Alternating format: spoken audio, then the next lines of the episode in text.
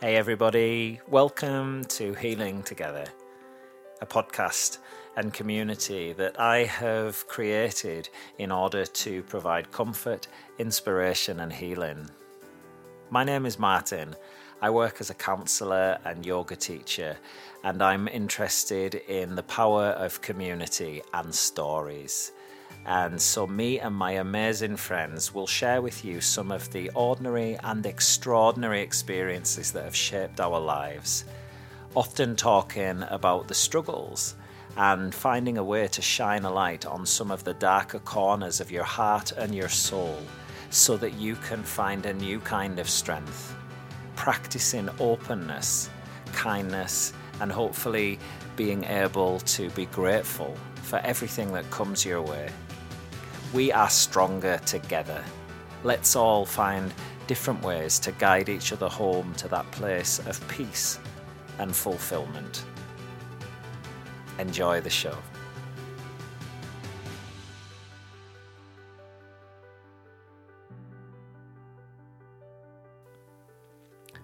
Hey, everybody.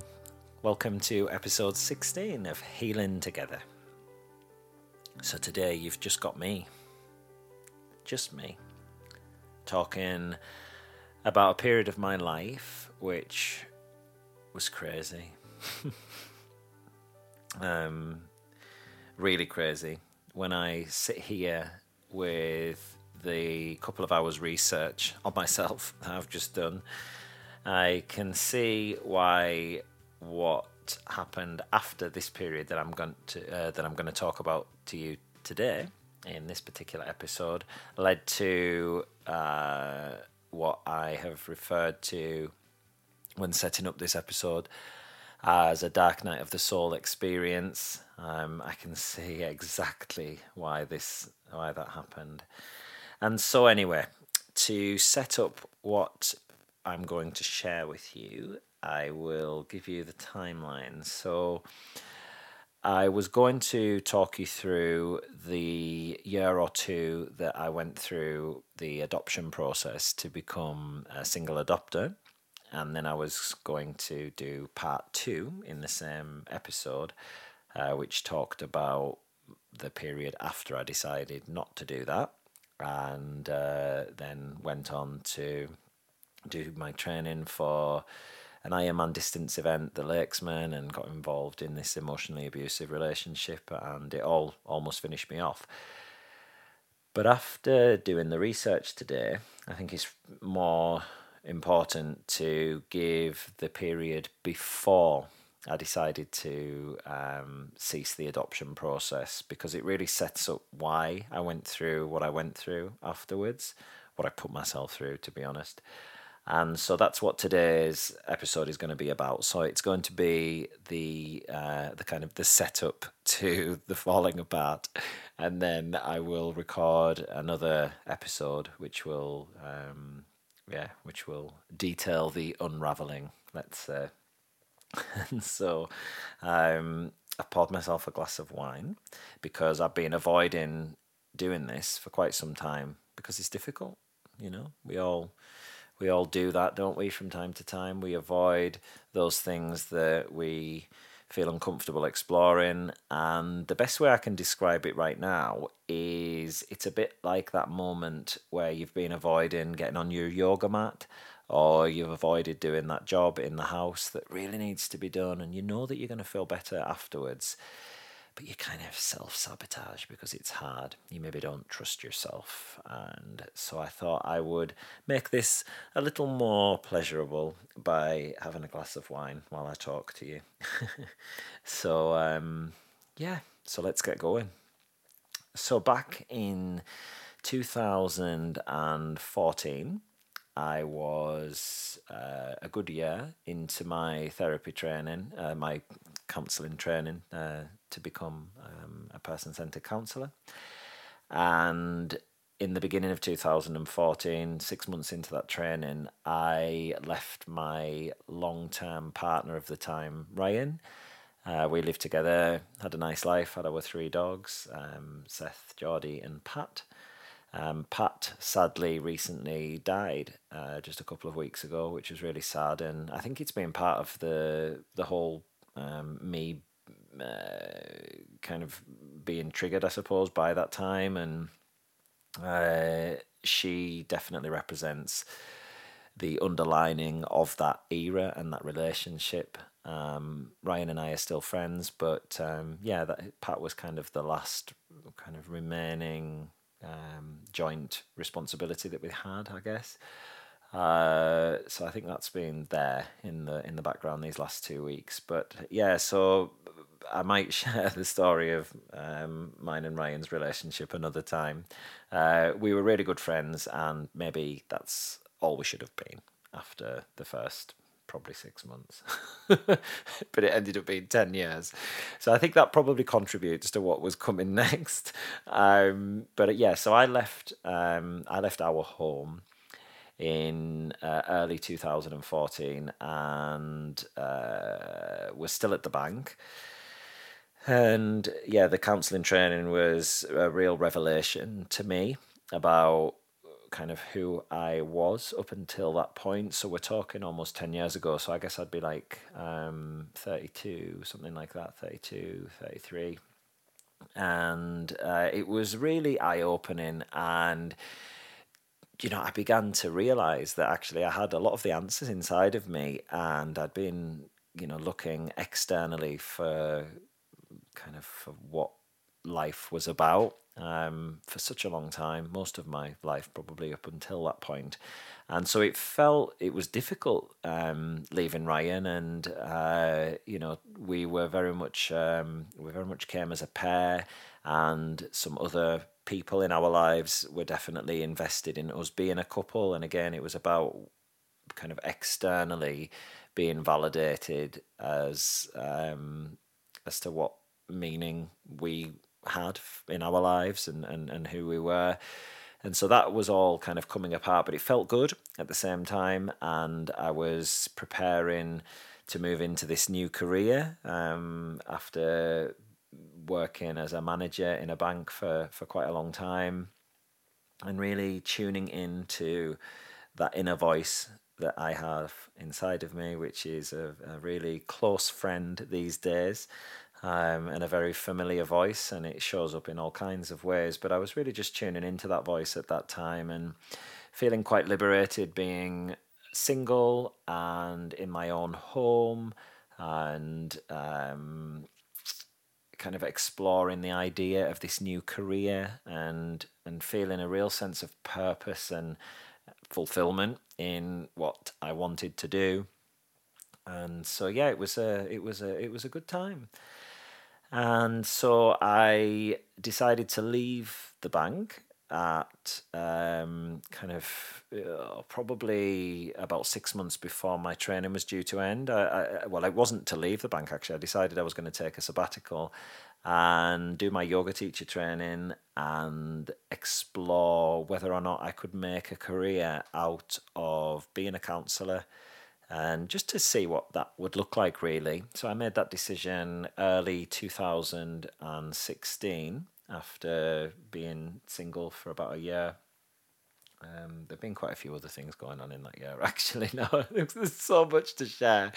Um, anyone who knows me, if you've heard me refer to my omelette week, um, that was just prior to um, making the decision to adopt. But basically, I'd been trying to um, get a new boyfriend, I suppose, for the latter six months of that year after finishing with Ryan in the in the early part of that year.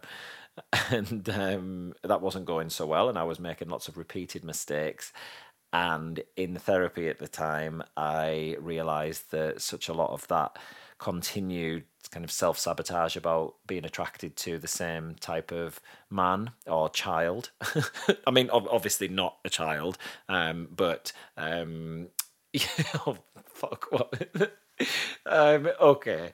Um, when I say child, I mean inner child in a big man's body, um, and being very emotionally unavailable for me so that they would end up rejecting me. And ultimately, that was about a rejection of myself. And so I cried for a week constantly. And in the mornings, I would wake up and I'd think, oh, today's going to be one of those days where I won't cry all day long and struggle to get through the day. And just as I was cracking the eggs into my omelette, I have talked about this on the podcast. I think I have. Um, I would start crying, and uh, yeah, and then that would be it for the day. Three therapy sessions that week ultimately culminating on me lying on the floor crying, crying and realizing that I felt rejected by my parents when I was younger, and I was trying to resolve that through these emotionally unavailable men. But actually, what I was doing was just finding the answer that I was rejecting myself. So, anyway, I went through my omelette week and came out the other side of that feeling quite um, kind of self loving and able to soothe myself when emotionally uh, overwhelmed and all of the good stuff, you know, that comes with realizing that you are your own healer. And as what will become very clear as we move through the podcast, uh, this particular episode, you will see that when I have a realization, I don't just ease into it and enjoy it. I go at um, absolutely 100%, no matter what, because I am on a mission to express myself and allow myself to move into this new phase of self realization. Um, absolutely crackers. I am. I was. I am. Um, so yeah, so I'd gone through this nice period where I was like, yeah, look at me. I am able to act from my internal locus of evaluation. I can self validate. I am, you know, I'm a finished product. Look at me, ready to give the world everything that I've got inside of me. And so that definitely was um, where I decided that I would actually turn this sabbatical into um, leaving the bank and diving in headfirst to this wonderful new career of being a counsellor at the time, uh, with a view to adding yoga in once I'd done my training. And oh, it was a it was a a vision that was so inspiring. And I actually did intend to do it this way. Um, so I was going to have this sabbatical. I was going to leave the bank and go off to India and do my yoga teacher training and you know, I just discovered Instagram at the time, so I was visualizing all of these amazing posts that I would create of this new inspirational life. Um, and I'm speaking about it like this because uh, truly, like I, I, I did think that was the way then. Um, I really did, and uh, and when I set my mind to something, I do it, uh, and I do it with bells on. So yes, so this was me. Um, mid 2000 and sorry early 2016 uh, i decided that not only um, was my new career uh, definitely what i needed and it, was actually going really well you know I, I, I was i was very busy and i was um, receiving feedback from clients that my support was was helping change their lives for the better and uh, I'd started doing some kind of fitness instructing while I was waiting for my yoga teacher training uh, trip to happen. Um, ultimately, that didn't happen actually, and uh, the yoga school that I'd registered with came and did their training in Carlisle um, at the yoga studio there, where where I was practicing at the time. So, so that was good. Um, so yeah, I had that coming, and uh, was feeling great. You know, I was single. I'd finally found myself, and I was uh, about to do this yoga teacher training. I was a counselor. Um, you know, I, I, I'd, so, I'd um, kind of sold everything and bought this tiny little car uh, for this new career that I had in mind, and was um, scared to make any big commitments financially. But actually, I ended up. Mm, within three or four months of leaving the bank, I was probably earning not far off what I was earning at the bank. And uh, so I was just feeling so powerful, like I could do anything. And then obviously this omelette week and all of the realizations there. So I was feeling pretty invincible. And so I decided that I wanted to adopt. and obviously, being in a very um, empowered single gay man energy, uh, was very excited by the prospect that I would have been Cumbria's first single gay male adopter. Um, so again, inspiring, definitely. Um, and uh, yeah, and so you know, Ryan and I had talked about adoption several times during well, adoption, surrogacy, fostering, etc. during our relationship, but it never really got off the ground because I guess we kind of knew that we weren't going to work out as much as we um, wanted that and pretended that we had the kind of relationship that could withstand that. I guess deep down, we always have a deeper wisdom that's operating, and and so it never happened with us. And I was like, well, fuck it, you know, I can do anything, and I can do that too. So yeah, so I um I sent an email to uh, Cumbria County Council Adoption Service and registered my interest, and things started moving there. Um, there was going to be some really um, challenging aspects to the adoption. So, namely, uh, how would I earn money? So I'd been doing this um, this new job for I suppose getting on for a year at this point and, and doing quite well and I had a home, and I'd actually bought another house which was rented out. Um, and so it was about trying to save up enough money to take between six and nine months off work to to raise the child. Uh, coming into my life, um, I suppose it's a bit like going on maternity or paternity leave, where you really need to invest that time to get them settled into your home and and you kind of settling into them as well. Uh, so that was a challenge. Um, but again, you know, I was invincible at this time, so I knew that if I just worked doubly hard and saved up the money, then it would be okay.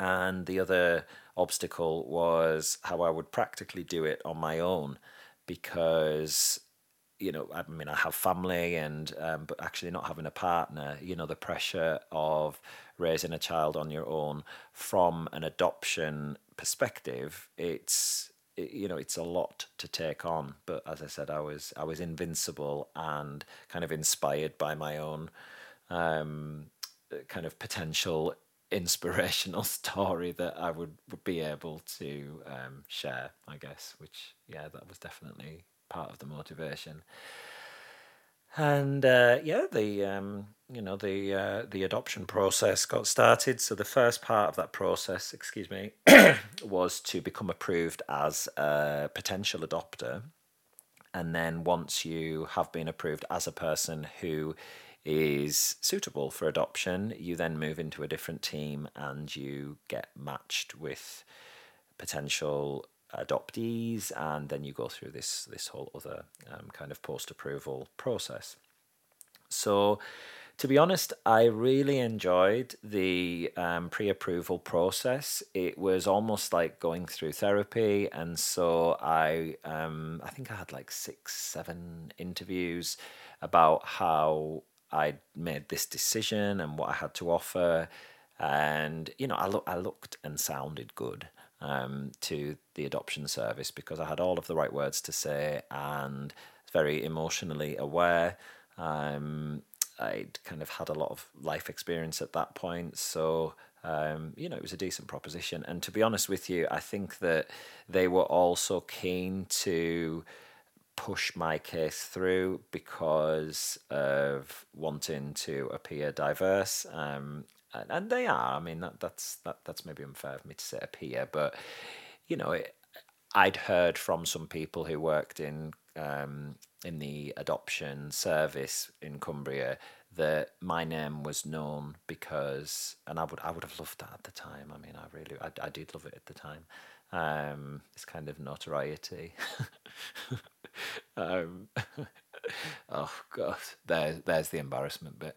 Um, but yeah, it was, you know, and it was like let's let's help this lad, let's get it through. It'll look really good for us. It'll be great for him too. He wants to do that. Anything is possible, right? And so that was the end uh, period of 2016. So I was going through this adoption process, very enjoyable up until uh, the matching, which I'll come on to in a minute. But yeah, definitely this um, this was really great. So I was, you know, I was on a high and had loads of energy. And I knew at this time, memory wise, that I was doing a lot. But I'm going to list to you what I was doing at that time. And I became ill uh, in early 2017, and it's absolutely no fucking surprise why when you look, uh, when you hear what I was doing at the time. So, I was going through an adoption application process, which is quite taxing emotionally and time wise, actually. Interviews for a couple of hours every couple of weeks and gathering references from friends, from family, ex colleagues, etc. Really being scrutinized. And like I said, I enjoyed it, but still quite an emotional um, labour doing that. So there we go. There's the first thing. Uh, I was working probably about 15 to 20 hours a week as a counsellor at that time. So, of course, all that comes with that and all of the self care on top of that. Usually, when you're working 15 to 20 hours a week, you're probably doing 30 to 40 hours in total with the admin associated with seeing that number of clients, the the CPD, the self care, the supervision. I know at that time I was having both regular supervision, which is an hour and a half a month, and then peer group supervision as well, which used to be kind of half a day. I think we used to do every month or so. Um, so yeah, there's full time job already, and um, uh, going through the adoption process. I haven't even got started yet. I was then also teaching uh, fitness classes and kind of yoga inspired stuff at that time, and uh, I was uh, teaching, I think probably, I think it was 10 or 12 sessions a week. Um, this is on top of my counselling. And uh, some of those classes were as far as Silloth from Carlisle, which is a good hour's drive. So you're talking an hour there, an hour back, um, probably 15, 20 minutes set up and the same afterwards. So again, for you know 10 to 12 hours of yoga classes, you're talking at least double that in terms of travel and preparation time. So I guess I'm already up to 60 hours a week and the adoption process. Uh, and all of the physical demands, because those were very dynamic and intense classes that I was teaching at the time. So, you know, there's kind of the physical demands there as well. Um, I was also working for a community interest company at the time, which was headed up by somebody that um, again, this is a whole other um, podcast episode or episodes, but my involvement in that was uh, it began just as I'd left the bank when I was quite vulnerable and looking to definitely promote myself and share. And this whole inspirational story as um, as a way of attracting people to me, I guess, um, whether personally or professionally, was very much encouraged by the uh, founder of this particular. Um, it, I mean, it's really like a charity, but um, the community interest company uh, legal status was to facilitate certain aspects that allowed um, people to be paid within it, which was a, a, a driver. I once real I, I, be, I began to realize as time went on. So anyway, that's kind of the setup. So it was quite toxic from the beginning. And at that time, I was working for this organization voluntarily. So this was me giving back because I felt so, and this is a bit where I'm kind of proud of myself because I did that to give back, given how well I was doing and how very grateful I was for the fact that I'd been able to switch careers and make a decent living. Um, to the point where I was considering becoming a single parent through adoption, and just felt, you know, I'd been given such gifts by tuning into my inner voice and you know working very hard and having the capacity to do so and so I felt like I wanted to give back because I'd I'd been given so much and uh, my god did I work for this organization. So one of the first things that I did was to develop wellness events. And so these were kind of private events, ran a, a friend of mine's uh, large country home, and we also um, hired out some other venues to, to run these events. And predominantly, these weren't for profit, but any um, kind of uh, quote unquote profit that we made was invested back into the uh, community interest company, predominantly to pay the founder, I think. Um, is what happened, but um, in the end, you know, I, that, that that's what happened. But at the time, I very much believed in the organisation, much to the um, concerns of people around me at the time. Some of those uh, genuinely concerned, and some maybe not so much. Um, so I was, yeah, I was developing these wellness events, uh, bringing together lots of people, interviewing them, organizing it from start to finish, like a massive uh, undertaking. I was also organizing um, an emotional well-being program for schools that went really well actually. We uh, a friend and i um, with the support of somebody else within the organization we uh, in the end um, i think we presented to around 2000 kids in cumbria over the course of the couple of years that i worked for this organization. And um, yeah we we developed this amazing program um, that some had some really great results. So I was delivering that in the first instance, and then I co-designed the the whole program as well as managed uh, some facilitators. One of them, which was my sister Claire, who was on the podcast recently, she did a great job working for us. So yes, I, I was I was heading up all of that. I also um, we were looking at opening a school um, with Ali. So this was one of the business connections that I had with Ali, uh, Ali Goldie from podcast um, episode. Was it number three? I think it was three or four. Um, and sorry, I should I should know my own podcast better than that. But anyway, my head's in a bit of a spin with all of this.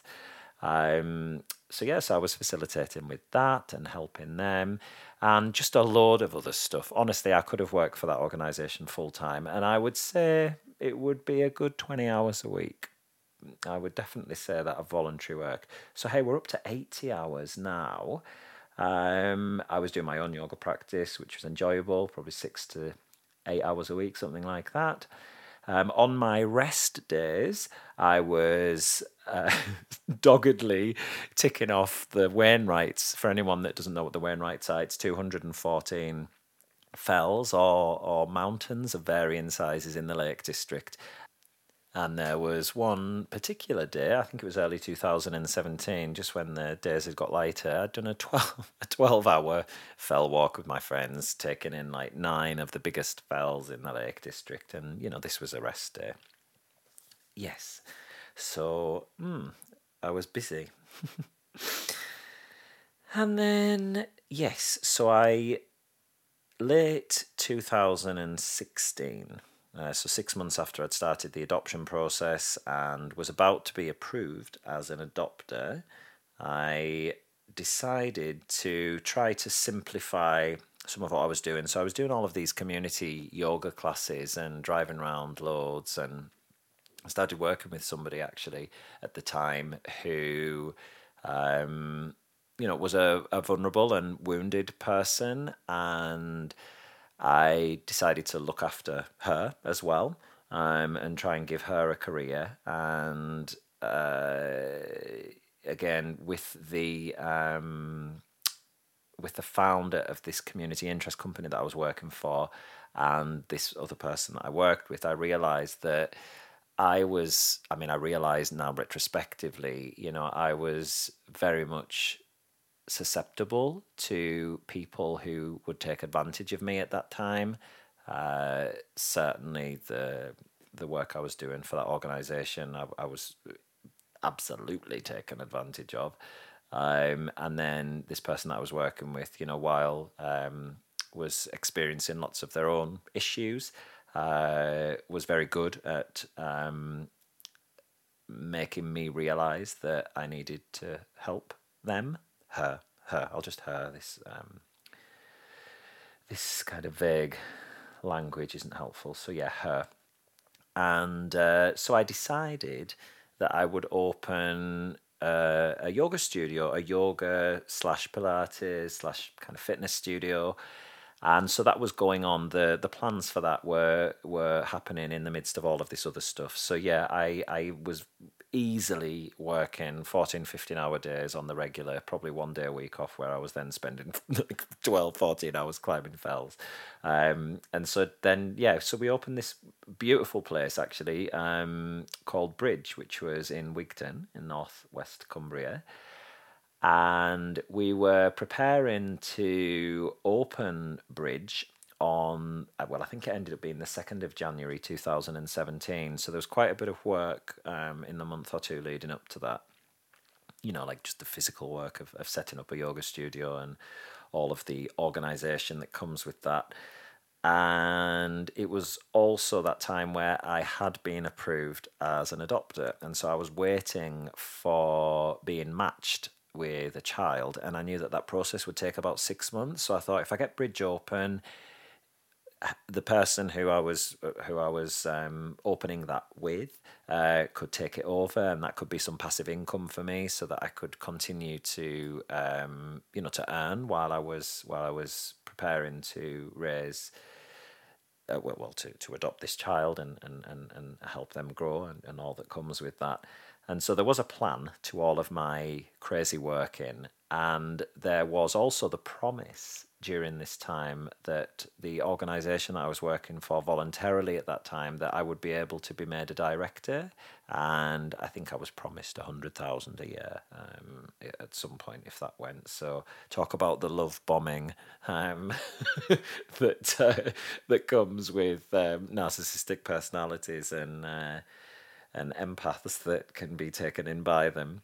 Uh, so yeah, the, these you know these people were definitely um, helping me, you know, realize what what I needed in order to um, to adopt this child, this this future child.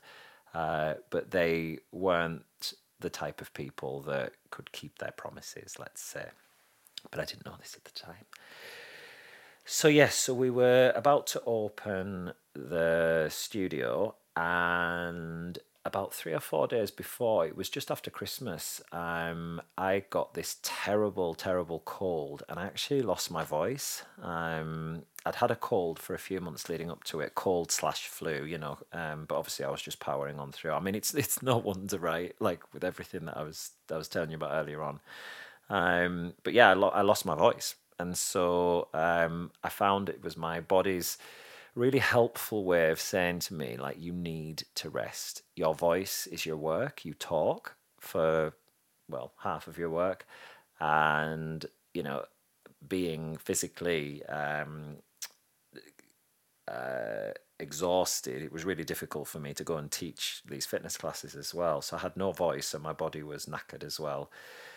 But anyway, I had to get this studio opened. Of course, I'd made all these promises to the people that were working there and all of the you know the new clients that were going to be coming over to us. And um, so yeah, so we got we got the place opened. Um, unfortunately, I wasn't able to teach the first couple of classes that I was due to, but literally as soon as my voice came back, I was there teaching and I used to um, quite enjoy the idea of wearing one of these kind of Britney Spears microphones to protect my voice.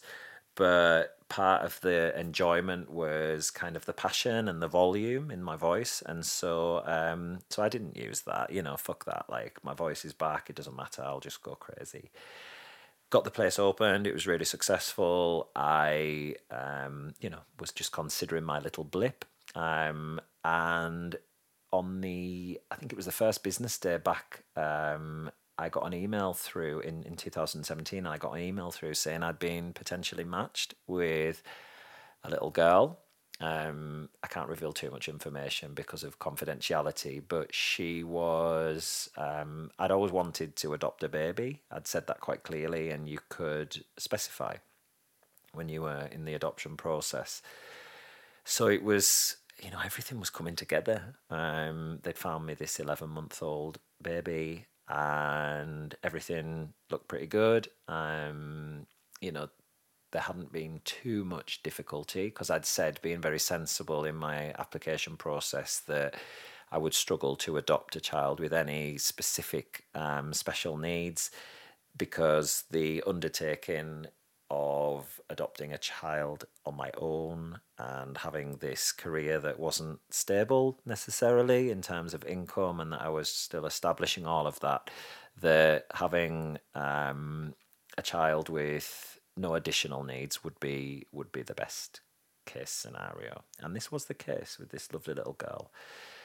And so it was just really exciting. And uh, after my blip of being ill and the laryngitis, losing my voice, I was back on it.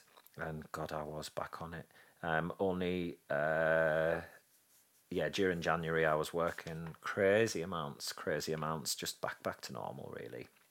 Um, I also forgot, as part of my work for this organisation, I was setting up a county wide uh, community wellness offering. Um, and so we were putting bids in to um, a local community fund uh, for, you know, uh, six figures to be able to roll this out um, to uh, like little community centres added on to doctors' surgeries where people would partake in wellness activities, kind of as well as like social prescribing. It was actually prescribing yoga, energy work, um, creative endeavors. So this was like a massive piece of work that I was also doing. And again, this was all done with the promise of me having a salary that would allow me to have passive income to to look after my my baby that I was hoping to get. And oh god, this is like a therapy session. There's so much going off in my mind about this time. Now I reflect on it with you. Um, so yes, end of January 2017. Work fabulous, feeling very fulfilled. Uh, being promised by two individuals that they would take care of certain aspects of my uh, career and income so that I could go and adopt my baby, who I was getting to know lots more about and very excited. And uh, yeah, even though I was working like crazy and absolutely embodying grind culture, it was all for really good reasons. And um, yeah, I was feeling really inspired. And then, end of February, I woke up in bed in the middle of the night after dreaming that my neck had seized up and I was actually having a massage by somebody in the dream as well, and I won't I won't name them.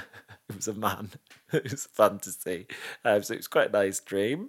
Uh, but my neck seized up as well as a few other things um, in the dream. And uh, anyway, when I woke up, um, sadly, uh, the only thing that was seized up was my neck, and I was alone in bed, and I couldn't move and I was really frightened. Um, so I managed to get myself up out of bed. Uh, it was like I was paralyzed at my neck. Um, I could only look straight ahead. And uh, due to um, all of the connections that I had in this organization that was taking advantage of me, I was in touch with lots of medical professionals at the time because they were also being brought on um, and taken advantage of. Say that with tongue in cheek, but it was the case. Um, and so I rang one of one of the GPs and said, you know, what what the fuck is this? Like I'm I'm teaching in two hours. Like I need to go and I can't move my head. And he'd said it, and he'd asked about the he knew that I'd not been well with the laryngitis and the cold slash flu um, the month before, and he said your body's just basically stopping you. You know, you won't listen. Um, this sounds viral, or you know, but the the only thing that you can do is lie down and rest. And I hope that this passes in a few days for you, but it's likely that it could be several weeks. We don't know. The only thing that you can do is stop and my God, it was it was really difficult. Um, but I knew that I had to embody everything that I was was was I preaching at the time.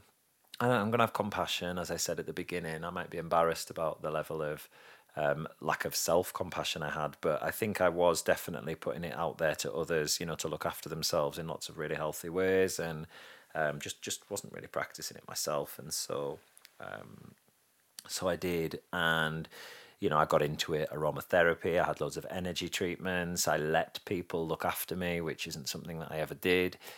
Uh, and so it felt like a bit of a wake up call. And I was like, right, this is it. I'm gonna I'm gonna look after myself. Um, I booked myself onto my first ever yoga retreat, which was uh, in the May, um, and that was going to be around about the time that the adoption was going to go ahead. So I kind of saw it as a kind of like a final, uh, you know, non-parent fling, if you like. Um, and yeah, so I, would had about a week where I fully rested. I didn't speak. Um, I didn't see my obviously I didn't see my counselling clients during this time either. Um, and I rested and I, you know, a few things were kind of uh, slotting into space, uh, into place, let's say, and I was I was having some realizations about uh, more pressing need, not just for my child that I was going to be adopting, but also for me. Um, I couldn't be working at these edges, you know, and it was all towards taking that time off, time off to have a child.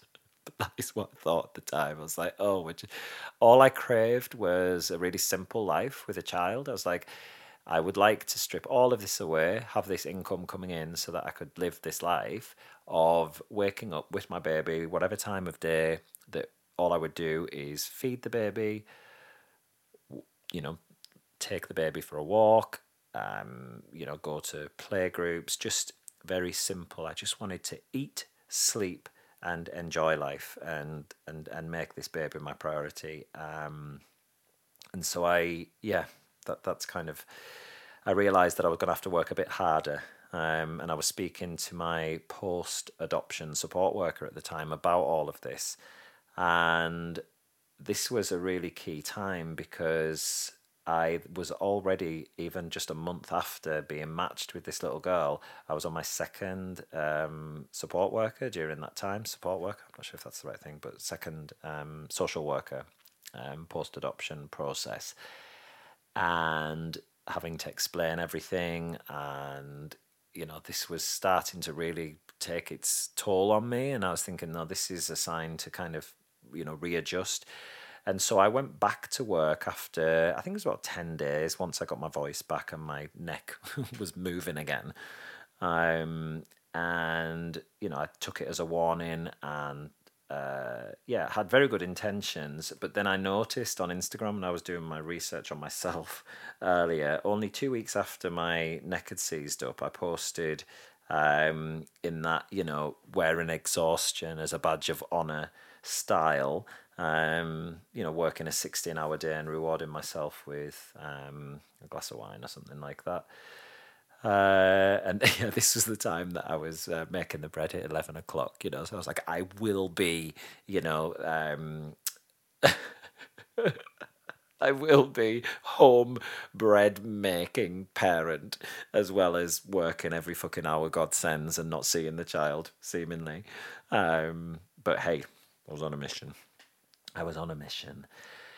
And so I, uh, yeah, had a good couple of months. Um, one of the other things that I tried to do during this time, and this is really where it kind of started falling apart um, for me, that when I started to prioritize myself, I began to realize that these other individuals that were benefiting from my probably like three, four hundred percent efforts. Um, they weren't really too happy. Um, so I spoke to the um, the, the the the person that was in charge of this organization I said I'm really going to have to start like pulling things back and putting other people in place and the money that I'd been generating through these activities was enough to pay pay some other people to to take over some of my responsibilities and I'd said you know and I'd always operated by this um, idea that if you're a good manager, then your team should be able to manage without you. And you know, I said I can't be here investing all of this time when I was off ill there just for a couple of weeks. That was bad enough, you know, and we need to put people in place and we need to pay them. I don't want to be paid because I consider this my voluntary work. But that was starting to cause trouble I, I could feel it at that time. Um, it wasn't okay that I was starting to uh, prioritize myself. And then also my friend and colleague at the time, who I was running the yoga studio with, I was needing more from her, and uh, we were going to be having discussions about her taking over from me in preparation for me adopting the baby. And, you know, I very quickly realized that money was the key to getting her to do what I needed her to do um, which is fine because there was a you know there was a professional aspect to our relationship, but it was very very blurred, very very blurred. And at this time, she was also becoming increasingly unreliable as I put the extra. Um, I suppose as I as I did put the extra pressure on her, you know, all all agreed but uh, and and she was paid for it but um, I was getting complaints about the studio and what have you so I was having to kind of drop in and cover classes when she had, you know, the latest time she'd fallen over and hurt herself um, for some reason that was other than to do with the drugs and drink that she was consuming at the time.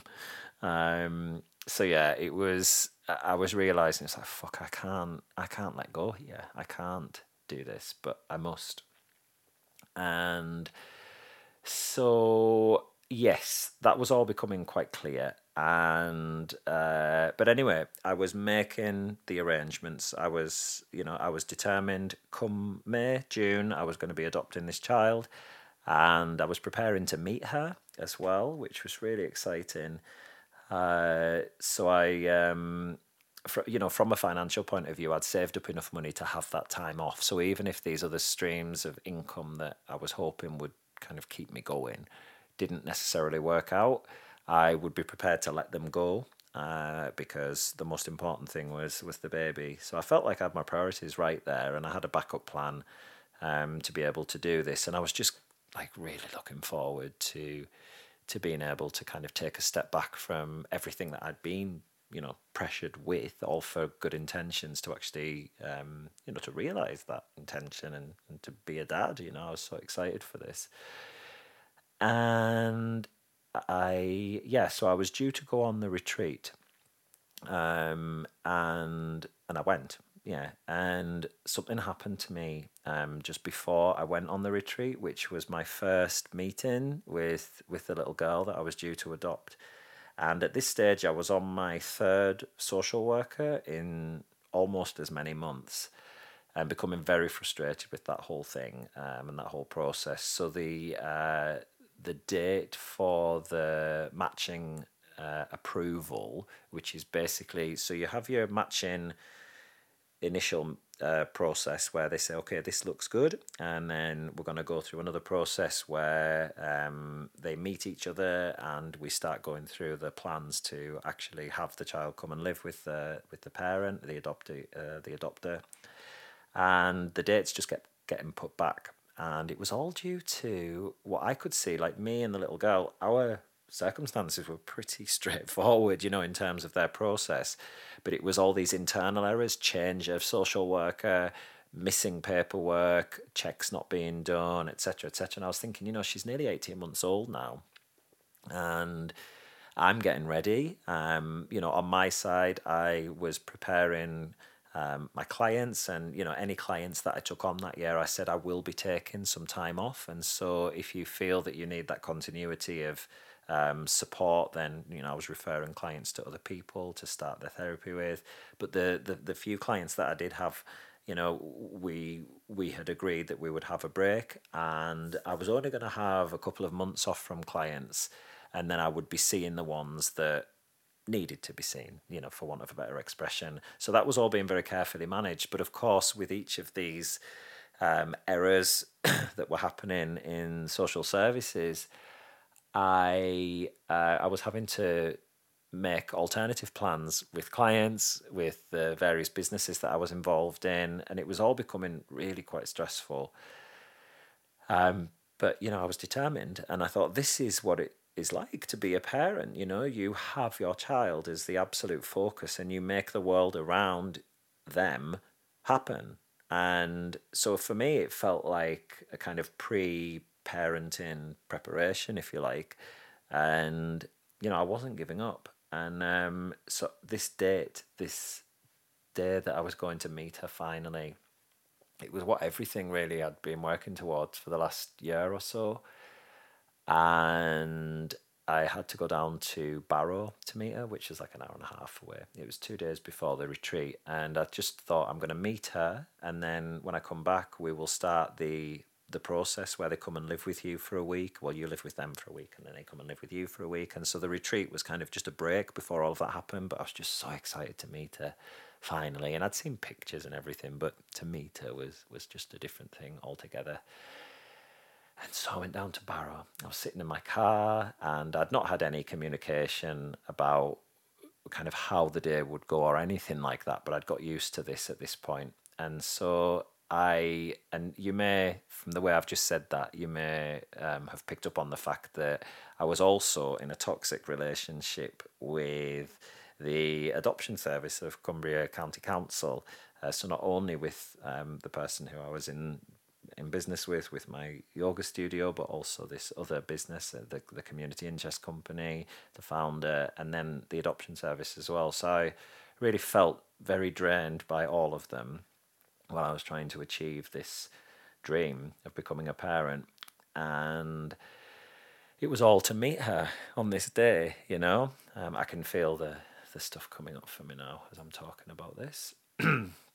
Uh, so I sat there in my car. I think it's about like twenty past nine, and I was due to go in there at nine. So I was, you know, my good boy stuff was like, oh my god, this is my future daughter and her foster carer, and I'm late and not due to my error, you know. And um, anyway, I got a phone call from somebody that was a trainee um, in the service up in uh, Whitehaven, I think. Um, saying that my social worker, the, the one that I'd had for a month, um, wasn't coming, was never coming, and she was kind of drafted in as some sort of locum from the northeast, trainee, something like that.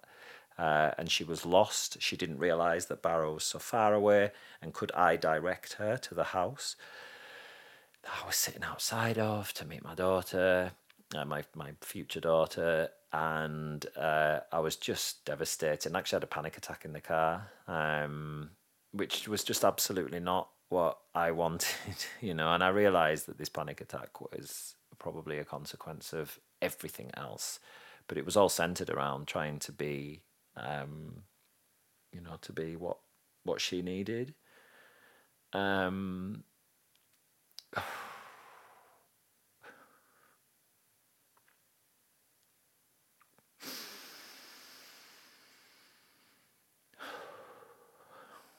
It was so hard. And so she came, and the the foster the foster carer was she came out. She came out to see me in the car, and I was trying to compose myself, and she she said, "Why don't you just come in?" And she was such a nice woman, and I said, "I can't because they they're in charge of everything, and I just have to do what they say. And I don't know who's coming. I don't know what the process is, but I will come in, and I really want to meet her. And and then I know why I've put this off. Um, so I sat in the car and I said, "Look, just go in, and I'll I promise I'll come in soon. I just don't know what's happening here." And so this woman turned up, and I was so angry, and I tried to compose myself, and I said look, just tell me what we're doing today, and and I'll do that. And I just want to meet her, and um, and she was like, she was angry at me. She's like, "Why are you being in, Why are you being difficult? This is a very special day for you." And I was like, "Fucking tell me about it." And you fuckers have spoiled it. Um, but I was, I again determined. I wasn't going to let them spoil it. And so, um, you know, I got myself together and I said to her, I was like, "Look, just just be aware that this is really difficult for me, and um, I, I I'm going to be very direct with you because this needs to go well today. Um, and I'm sorry, you know, that you've been drafted in and you don't know what the hell's going on, but this is really this is like everything to me. So you need to make this be all right, or something like that. And anyway, I went in the house and I met her, and she was gorgeous, and she, my potential future daughter was gorgeous, and she, um, yeah, there was just this lovely connection, and the foster carer got me, and you know, she came over and she put a hand on my shoulder, and she's like, "You're gonna have to get used to this lad. You know, this is what they're like." I was like, "Oh goodness." Um, and uh, yeah, and it was it was lovely.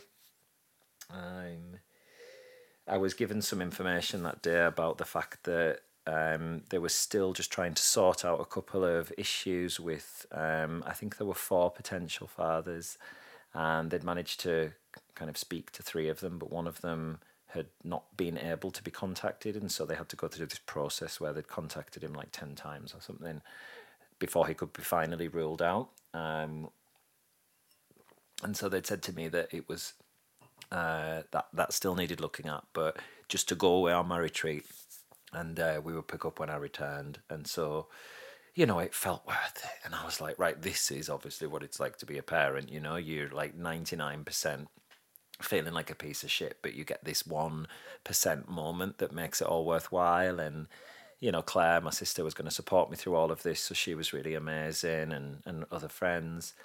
Um, it's interesting, you know. I can feel there's a lot of there's a lot inside of me regarding this still.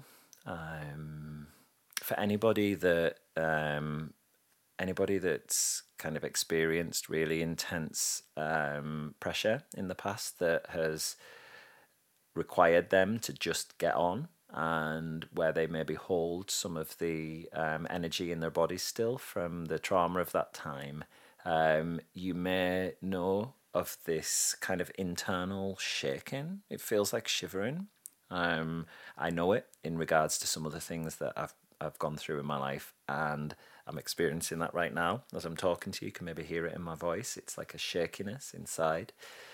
So I'll allow this to to kind of move through me while I'm talking to you. And uh, yeah, so yeah, it was really lovely to meet her. And I knew there was shitloads more work to do. Um, but it was looking like when I'd returned from the retreat, we were going to start to make the plans for me to come and stay down at the foster carer who I'd met and felt very comfortable with. Uh, and and obviously just to to know that I was going to be able to adopt this beautiful little girl and it felt worth it. It felt worth it for everything. So I went on the retreat and had a great time and met my beautiful and truly inspiring friends, uh, Dav Jones, look him up on Instagram, he's fab, and Ambra Vallo. Um, and they definitely became a part of the post um, adoption journey um, journey that led to uh, all the other stuff, which I'm going to talk about in the next episode. But they were key in um, supporting me during that time and, and helping me really discover who I was from a yoga perspective. So this was just uh, just wonderful. And while I was there, that same while I was on the retreat in Malaga, um, first time in Malaga, been many times since. Uh, maybe move there next year, maybe we'll see. Uh, but while I was there, um, something was coming up inside of me. This very familiar voice was saying to me, maybe you want this life. Maybe, maybe you want to develop yourself in the yoga world and maybe you want to run retreats like this. Maybe there's more to do with your work. Maybe you want to travel a bit more. And I was like, oh, these are just kind of last minute nerves, you know, before I become a parent. And actually being in the place that I was, even though I was battered down quite a bit, even in the place that I was at at the time, I was thinking, well, that I could do this with my child, you know, before she goes to school. Um, I can travel with her um, once she's settled into her relationship with me. And so, yeah, it just it felt like a wobble, but it didn't feel like a, it didn't feel like something that meant that I was going to have to give this up, the adoption journey. And um, little did I know at the time that that voice inside of me was probably preparing me for the fact that that was going to be the case. And so, anyway, I had a lovely time on the retreat.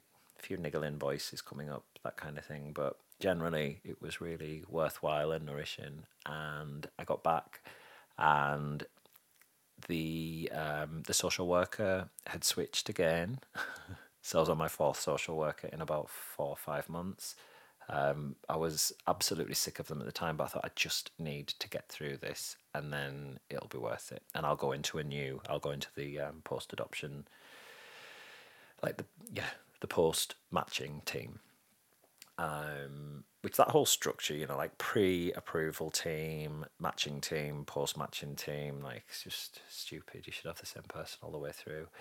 Um, but anyway, so I was assigned this guy, and he was actually great. And he, um, so I'd just I'd been holding off on ordering the nursery equipment, you know, like the the cot and um, the you know the other furniture and the car seat and things like that. Um, incidentally, a year before when I'd made the decision to adopt, I uh, like to go into the adoption process. I'd already bought this massive car um, this big estate car because I was like, it'll be big enough for the baby and all the baby stuff and all my yoga stuff because obviously I'll be teaching again once um, once I get back to it. I didn't know I was going to open the studio at the time, but um, so yeah, so I had this this car that, and I I remember um, never knowing what Isofix was.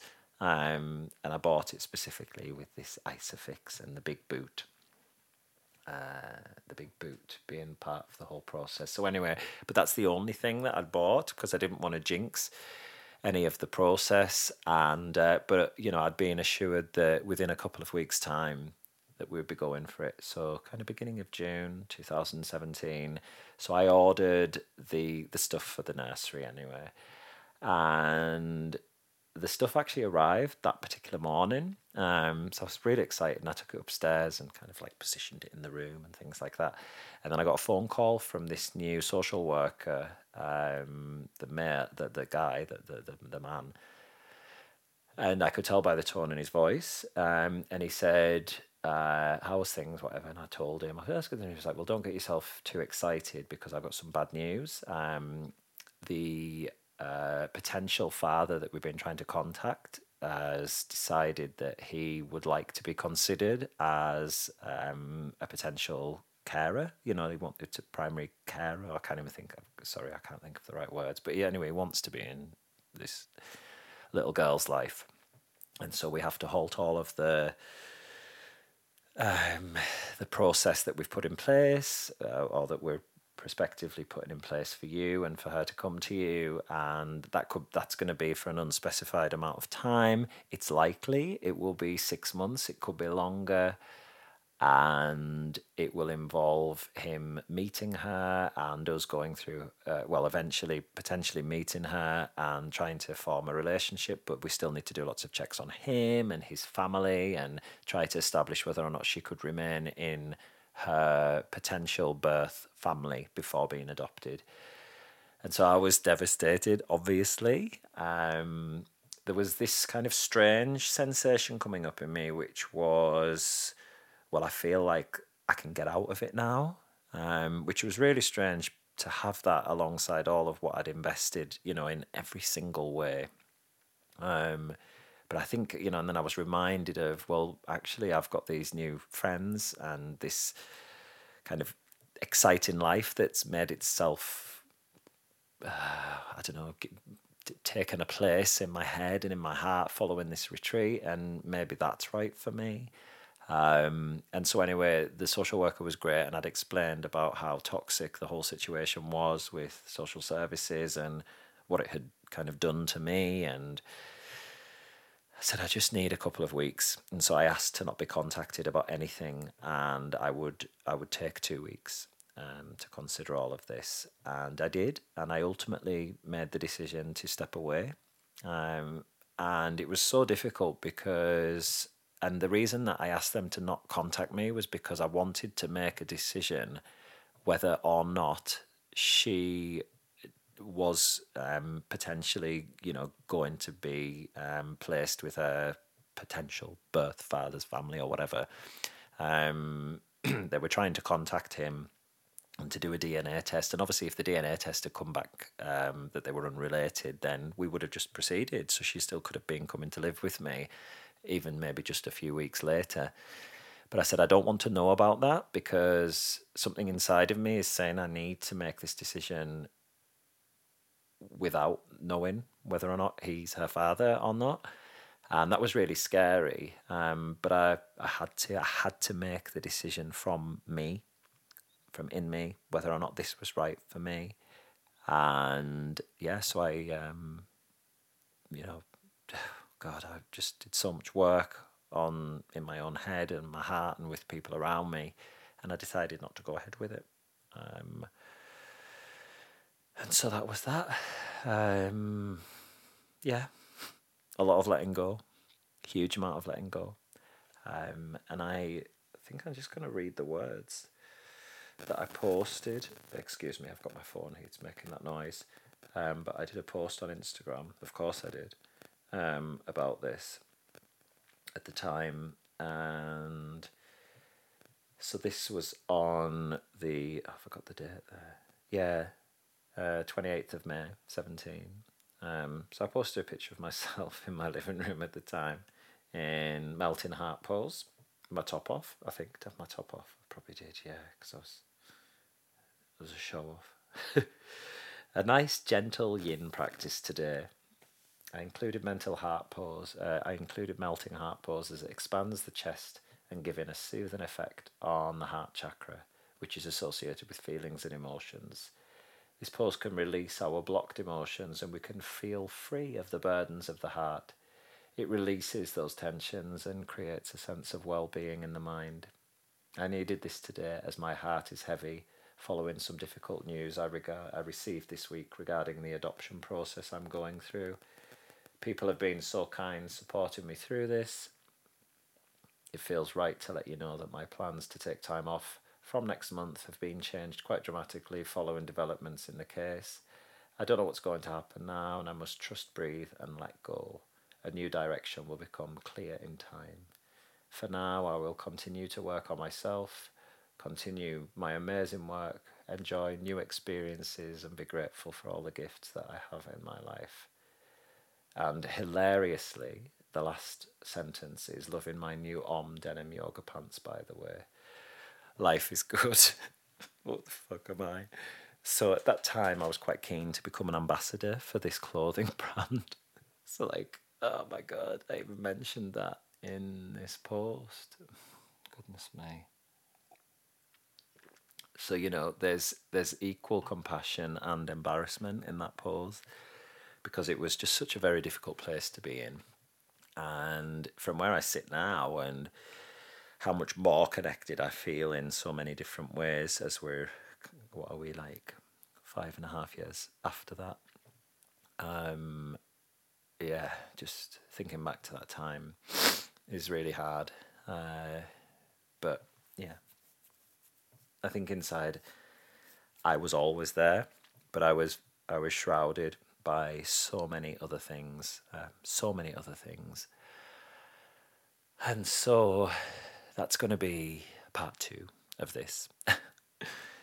so, yeah, I'd made the decision not to adopt. I'd gone back to, um, you know, my, my counselling practice. That was fine. I'd kind of reinvigorated that and continued with the clients that I had.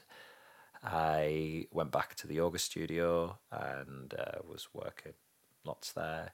My lovely new friends, Dav and Ambra, um, and then soon Fabio, who was Ambra's friend, well, boyfriend, uh, he became later on.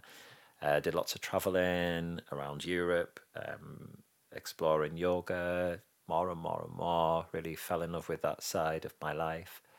Um, started dating again. And yeah, I also agreed. So only only a month after all of that, I'd gone for a walk with my friend Kerry, who had told me that she'd signed up for this thing called the Lakesman. I don't know what the fuck it was. I didn't even know what a triathlon was at the time. And it sounded great. And uh, she told me that she'd signed up for the half event, which is um, so a half triathlon is a 1.2 mile swim, uh, 56, is that right? 56 mile bike ride, and a half marathon, so 13.1 miles. And uh, I went home that night and drank too many glasses of wine and signed up for the full event. And I didn't even know what the different components of that event were.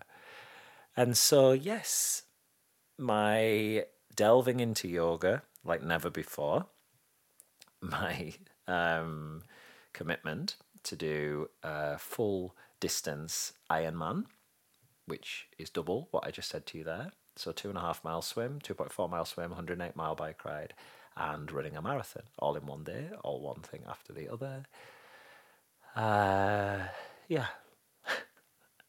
and yeah, I continued these toxic relationships that I was in. I uh, reinvigorated my efforts there. And yeah, so began the unraveling. I'm going to talk to you about that next time. Um, thank you for listening to this. Um, thank you for holding space for me while I talk through this difficult time in my life. It it feels very um, I'm exhausted, but I'm also feeling lighter uh, for reconnecting with this stuff and for taking the time today to, to, to work through this, to be able to speak to you about it. Um, obviously, the perfectionist is coming in in me now, and I know that you might be um, that some of what I've said today might be uh, a bit inconsistent, and I'm kind of darting around with times and dates and stuff. Um, and there's probably quite a few pauses while I've been emotional. Um, but hey, it's real, okay? And I'm I'm very um, happy to be that way with you. So um, thank you for for for for being such that I feel I can do that and not make this perfect. Um, I know that in the next episode, I'm going to be sharing some aspects of my counselling practice that I'm definitely not proud of. Um, and that feels scary to talk about things that I've done in my counselling practice that would definitely um, warrant a complaint if the person, people involved weren't um, weren't robust enough. Uh, so that feels hard to think about sharing, but I'm going to, and I'm committing to do that by mentioning it here. Um, but there is a happy ending. There is a happy ending because only a year after this um, was when I met Amram, just after.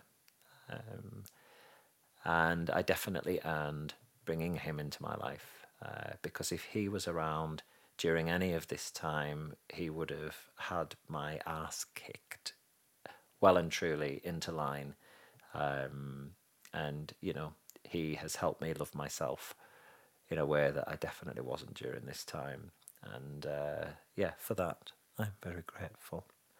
Uh, so, yes, I'm going to finish now. I'm going to finish here. Um, this has been really hard, um, but it has definitely been part of what makes me feel really strong today. Um, and you know the um, the words that I use to try to um, help you and help myself as part of this podcast. The the getting strong and um, staying open, kind, and grateful. You know, I'm really practicing those things uh, as I share this with you. Um, this definitely led to me becoming so awakened to who I am. Um, my heart was opened massively due to all of this and, and due to the stuff that was coming. Um, and I was strong, you know, in all of the ways. Um, showed up for myself every day and, um, you know, faced some really difficult things and was brave and stupid. And I think I was always kind during it all. You know, I, I ended a few of these toxic relationships and I, I think I really did it with kindness. I'm going to explore that more next time. Um, and I am massively grateful for all of it because uh, just going over it today with you it makes me realize that I'm, yeah, I'm, I've been through a lot and I, I did it well. I did it in a way that I'm proud of, you know, some of it, not so much, but overall, definitely. Uh, and I'm going to go and enjoy the rest of my night knowing that I've earned the right to feel comfortable and and be present. You know, I've, I've been saying to people recently that I feel present. I don't, I'm not fussing myself with thinking too far into the future and planning. There's just this drive to be present at the moment. And they're like, God, how did you do that? You know, that sounds like the, the utopia, if you like. And well, you know, it kind of is at times. and I'll take that. Um, if I ever doubt myself, I'll remember some of these times and and other ones to to know that actually maybe maybe I am all right, you know. And I hope that this has been helpful for you in maybe bringing up some of the things that you have forgotten about, that you've been through, that you might not have really paid that much attention to. Um, and that by doing so, you might realize that you're pretty fucking amazing, you know? Um, these ordinary and extraordinary experiences that us normal people, you know, just normal human beings going through, uh, sometimes speaking about it, sometimes not, but these things do make us incredibly strong. And, uh, and yeah, I, I hope that you see yourself in what you might have seen in me um, or felt in me through this sharing. And I actually am looking forward to speaking to you next time about all this other stuff that, that followed um, over the, the year or so afterwards. So I'm going to go. Stay open. Get strong. Stay open, kind, and grateful. Thank you for listening, and I will see you next time. Bye bye.